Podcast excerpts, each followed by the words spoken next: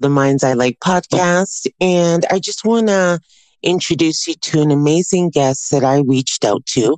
I really liked her platform. And it was a day when I was just really manifesting and focusing on sharpening my mindfulness and trying to tap into someone that can help me with my focus. So it was really cool to connect with mindfulness with May.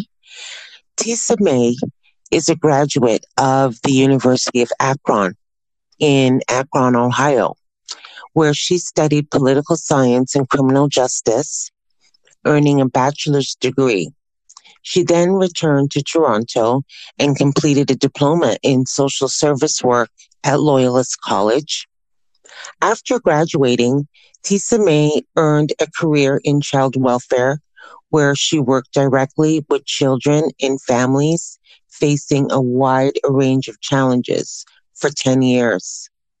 Using solution-focused techniques as well as mindfulness-based approaches, she's been able to improve the mental health and well-being of those she works with.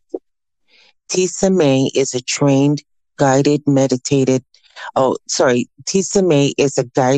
meditation facilitator and is currently completing her Master's of Education degree at U of T, OISE, in counseling psychology. And I want to say congratulations on that. Thank you. Thank you. I appreciate it. And, studying in times of COVID, we really need to focus on what that must be like. And mindfulness would be an amazing way of keeping things into perspective while we, learn remotely. Correct. And I find that really interesting. And I just want to talk to you about two things. How did you get into the health and wellness field? And can you just share with us how mindfulness has really helped during stressful times? Yes, definitely. So I began my journey into the wellness field some years ago. As you had mentioned, I studied in Ohio, and I was all gung-ho on becoming a lawyer and studied political science and criminal justice. And I was in my actual senior year, my final year of university, and I needed one more credit to graduate, just a random elective credit. So being that I thought I was an athlete and, fit and had this good practice of taking care of myself, physically at least, I decided to take a yoga class thinking it would be a breeze. Easy breezy class to get my final credit. I was definitely wrong. It was so much harder than I thought, not only physically, like the physical challenges was a bit of a shock because I'm thinking, I work out, I do this, I should be able to do yoga. Definitely was a challenge. But what I thought was the hardest part of that class was we began every class with a 10 to 15 minute meditation that was guided by my prof. And it was outside of the yoga poses and that stuff. The meditation at the start was so challenging for me. I was like, this doesn't make sense. Why can't I quiet my mind? Why am I thinking about everything else but just being present and here? And that really kind of spiraled me into wanting to learn more about it and wanting to understand it more. I would have changed my major right then and there, but it was literally my last class to graduate. But that's what kind of prompted me to go back to school when I came home and get into the social services field and, working with people in that aspect. So it was kind of a wavy way to get to where I ended up. Again, like I said, I didn't plan on this journey, but that one class really changed my direction and my view of what wellness looked like. Because prior to taking that yoga class, if you had asked me, I was great. I was in great physical and, in my opinion, mental health. And that really opened up my eyes that there's more to well-being than just the physical attributes, that, we really need to work on our mind and cultivating stillness and calmness and mindfulness. So that's kind of what led me to go back to school and, and pursue education. And again, going back to now I'm still in school because I just love it. Pursuing my master's in counseling and psychology. So that's kind of how I got to where I am. And your second question, if you can remind me, because I ramble sometimes. Well, I thought you were just hitting it right on. Just in terms of how do we manage during these stressful times, and how do you find mindfulness and learning mindfulness has helped you?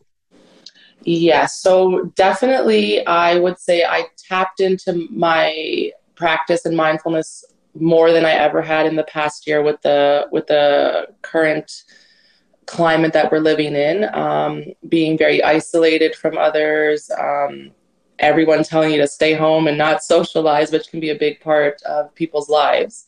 So I've really tapped into just finding the present moment, like finding myself right here and right now, really focusing on little amounts of time. So whether it's like 1 to 3 minutes of stillness and mindfulness, as opposed to these longer, drawn out practices, because the last year we've been inside, we've been with ourselves more than we have ever probably in our life. So being with ourselves, and for people that are not used to actually sitting with themselves and knowing themselves, it can be hard. So practicing little moments of mindfulness throughout our day. I always use the example of just literally stopping to smell the roses. It's not necessarily roses. It could be we're taking a walk, or we're walking from the bank to our car, and we just smell, maybe there's fresh pizza making next door and we can smell that fresh.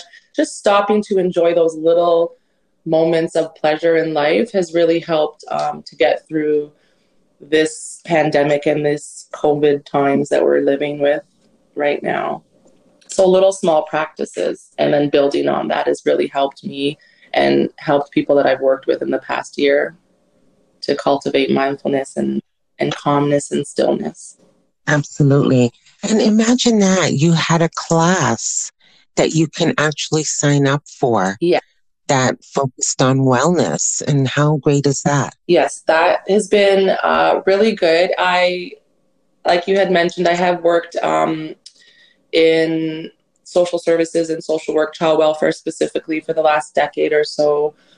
But the last year, again, like being with the whole COVID and being isolated and away from our friends and loved ones, it really prompted me to take it one step further, right? Because I do use the work in my day-to-day with clients, but taking it one step further where we can still be connected virtually, obviously, but still be safe. And I think being able to practice mindfulness and practice meditation in the comfort of your own home has been huge. And I've got to actually, to be honest, I've gotten a really positive feedback from it and good turnouts, and it's been going really well, right? And people, I think the live guided piece is really important, because you can go on YouTube and you can go on these different sites and pull up a video and, listen and follow along. But having the live piece where I'm actually watching you, I'm seeing that your posture is correct, that we're doing the breathing correctly, and it's interactive, it kind of brings back that social piece that we've been cut off from for so long with COVID and the pandemic.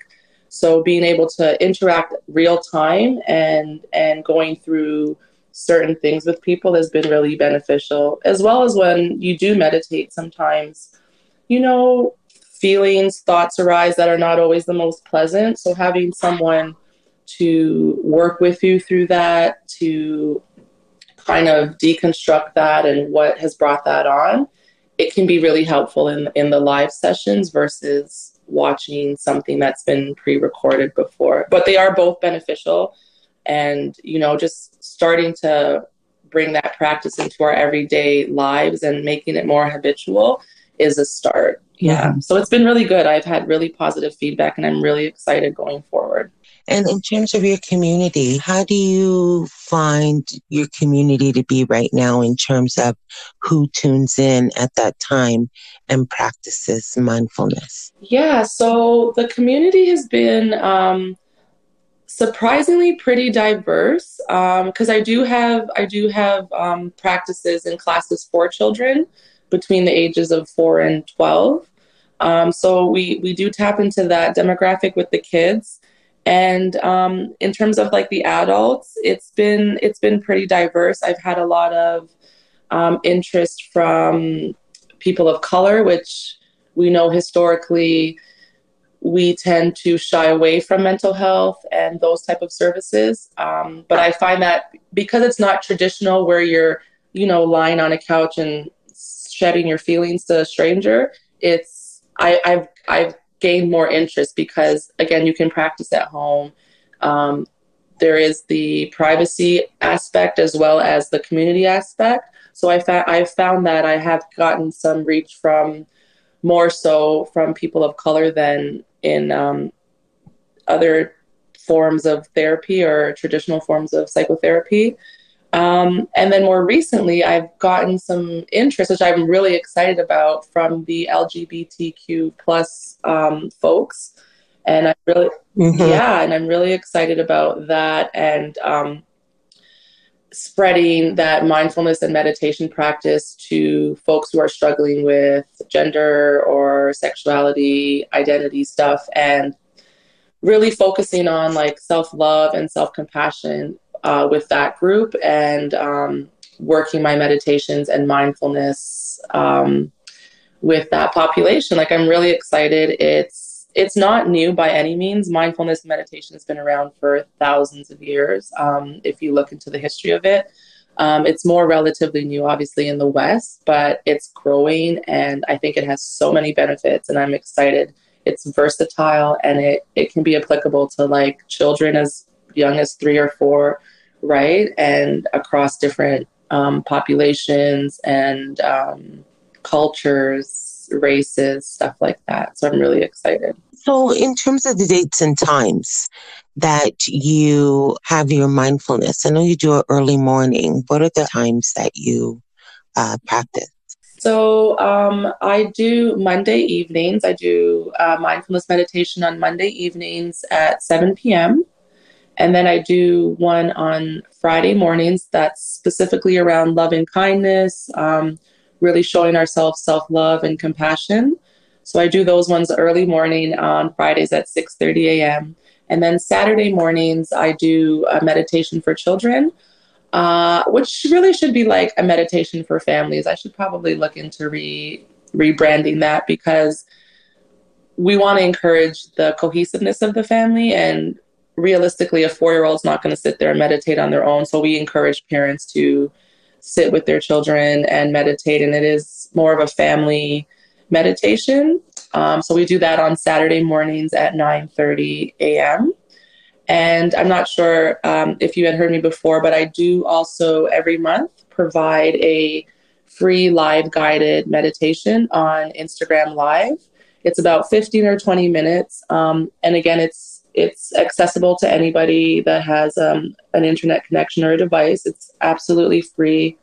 And it's a way of giving back to the community and helping our community, allowing people to test out the process of meditation without having to fully commit or be, you know, stuck in this weekly class that they may not enjoy. So it's a good way for people to try it out and have the benefit of someone there live guiding you to answer any questions, to help with breathing and posture and things of that nature. So I do that monthly, once a month, usually the last weekend of the month. And it's open to anyone and everyone. Wow, that's so amazing. And what's one thing that you've learned while you've practiced mindfulness? One thing that I've learned, it's really helped me. And if anyone that's known me when I was younger and, you know, a teenager, I was really short-tempered, very easy to like fly off the handle.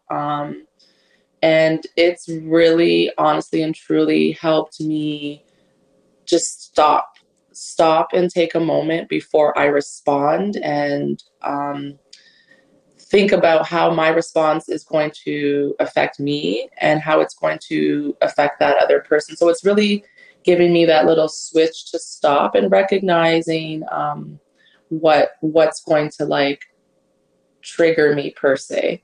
I know that on days, I try to practice every day. There are some days where it's just not possible, but I recognize that on those days where I'm not able to practice or meditate, I am a little more on edge.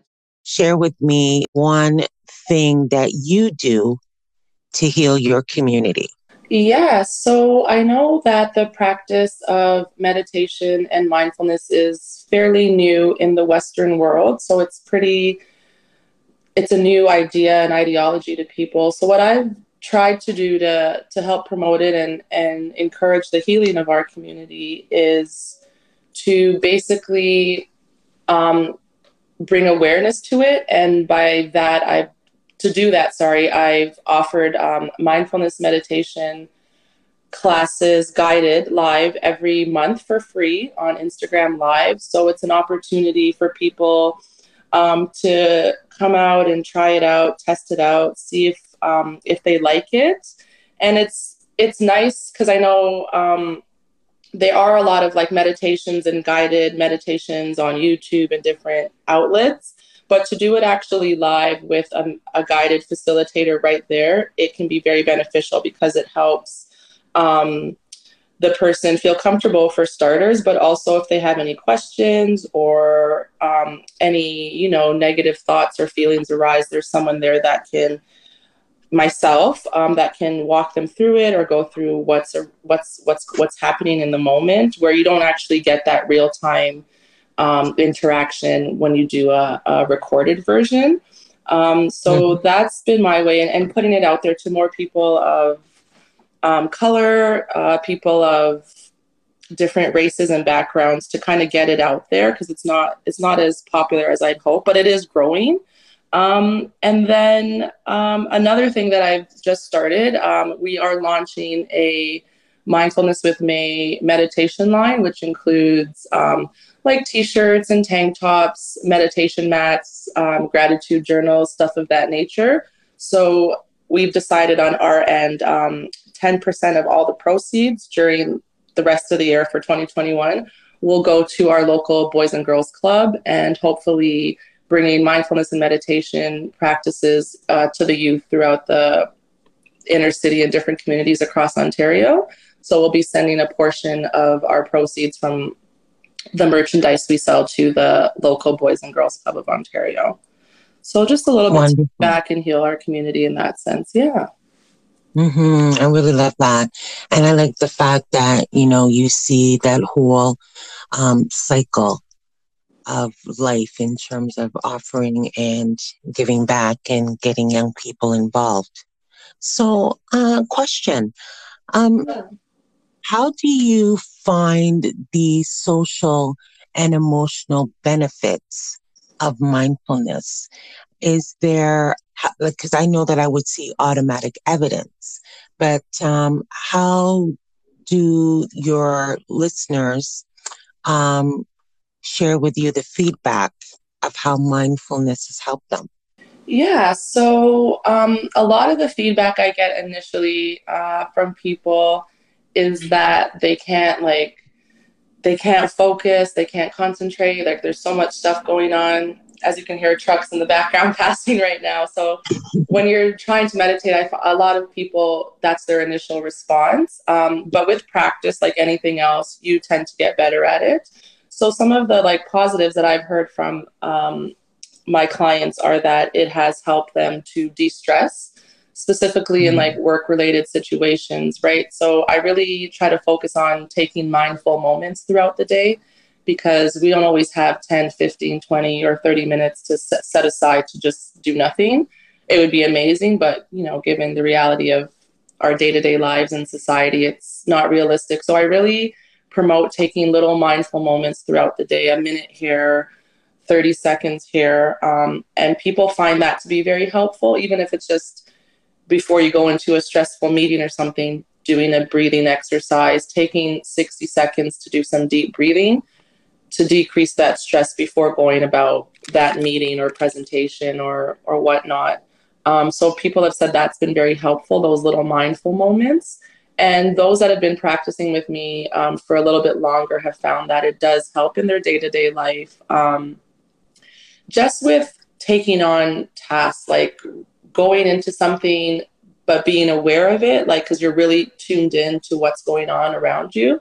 And then being able to respond or react from a place of awareness, a place from having thought out the situation and not just being reactive and responding out of emotion or something else. So that's been a helpful attribute that mindfulness does create. And I, even with my own practice, like I try to practice meditation every day. I'm pretty good at it in terms of daily practice, but the 1-2 days, maybe on like a Sunday, I may have slept in or something.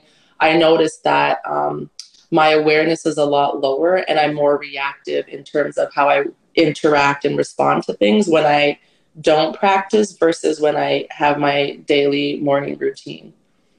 So that's kind of some of the benefits. De-stress, just being mindful. And mindfulness inevitably breeds kindness and compassion.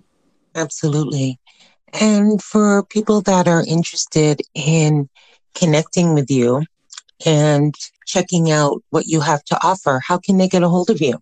Yeah, so right now I do offer classes 3 times a week, Monday evenings, Friday mornings, and Saturday mornings for children. All my classes are available to register online at www.mindfulnesswithmay.com. You can register there and get a description of the different types of meditations we offer, as well as on social media, on Instagram and Facebook. You can check out some of my meditations that are up there for trials, and as well as register for classes and stay up to date with my monthly live guided meditations that I do every month on Instagram Live to try it out if you want. So there's lots of opportunities to connect. Wow, I really appreciate that. And I want to thank you, Tisa, for coming by and sharing with us what you have to offer. And people, please connect with her today. And you're listening to the Minds I Like podcast.